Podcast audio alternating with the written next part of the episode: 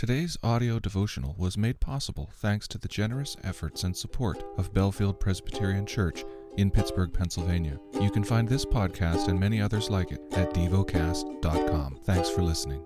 The lesson is from the book of Ezekiel, chapter 46. Thus says the Lord God The gate of the inner court that faces east shall be shut on the six working days, but on the Sabbath day it shall be opened, and on the day of the new moon it shall be opened. The prince shall enter by the vestibule of the gate from outside, and shall take his stand by the post of the gate. The priests shall offer his burnt offering and his peace offerings, and he shall worship at the threshold of the gate. Then he shall go out, but the gate shall not be shut until evening. The people of the land shall bow down at the entrance of that gate before the Lord on the Sabbaths and on the new moons. The burnt offering that the peace that the prince offers to the Lord on the Sabbath day shall be six lambs without blemish, and a ram without blemish. And the grain offering with the ram shall be an ephah, and the grain offering with the lambs shall be as much as he is able, together with a hin of oil to each ephah. On the day of the new moon he shall offer a bull from the herd without blemish, and six lambs and a ram, which shall be without blemish. As a grain offering he shall provide an ephah with the bull, and an ephah with the ram, and with the lambs as much as he is able, together with a hin of oil to each ephah. When the prince enters, he shall enter by the vestibule of the gate, and he shall go out by the same way.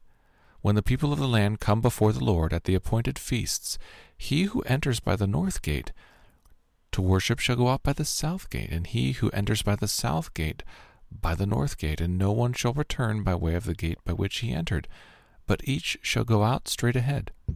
When they enter, the prince shall enter with them, and when they go out, he shall go out. At the feasts and at the appointed festivals, the grain offering with a young bull shall be an ephah, and with a ram an ephah, and with the lambs as much as one is able to give, together with a hin of oil to an ephah. When the prince provides a freewill offering, either a burnt offering or peace offerings as a freewill offering to the Lord, the gate facing east shall be opened for him, and he shall offer his burnt offering or his peace offerings as he does on the Sabbath day. Then he shall go out, and after he has gone out, the gate shall be shut. You shall provide a lamb a year old without blemish for a burnt offering to the Lord daily. Morning by morning you shall provide it.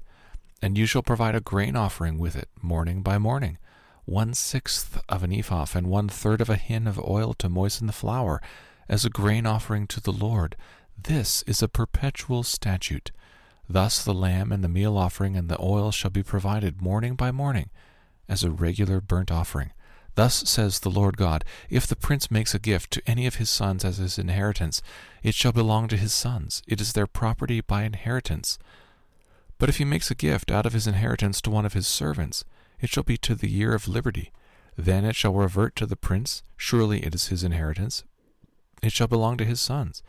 The prince shall not take any of the inheritance of the people thrusting them out of their property, he shall give his sons their inheritance out of his own property, so that none of my people shall be scattered from property. Then he brought me to the ent- through the entrance which was at the side of the gate, to the north row of the holy chambers for the priests. And behold, a place was there at the extreme western end of them. And he said to me, This is the place where the priests shall boil the guilt offering and the sin offering, and where they shall bake the grain offering, in order not to bring them out into the outer court, and so transmit holiness to the people. Then he brought me to the outer court, and led me around to the four corners of the court, and behold, in each corner of the court there was another court. In the four corners of the court were small courts, forty cubits long and thirty broad.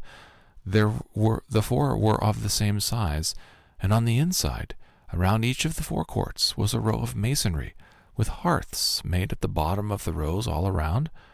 Then he said to me, These are the kitchens where those who minister at the temple shall boil the sacrifices of the people. Meditate and dwell on what you're paying attention to in God's Word.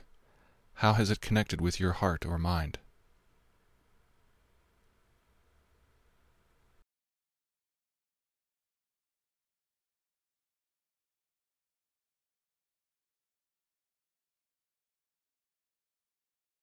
Pray to God freely about what has moved you today. Turn your thoughts to Him and enjoy His presence. We offer the following as prayer topic suggestions. for the joy of salvation to be experienced anew. For Canada. Thank you for listening to DevoCast.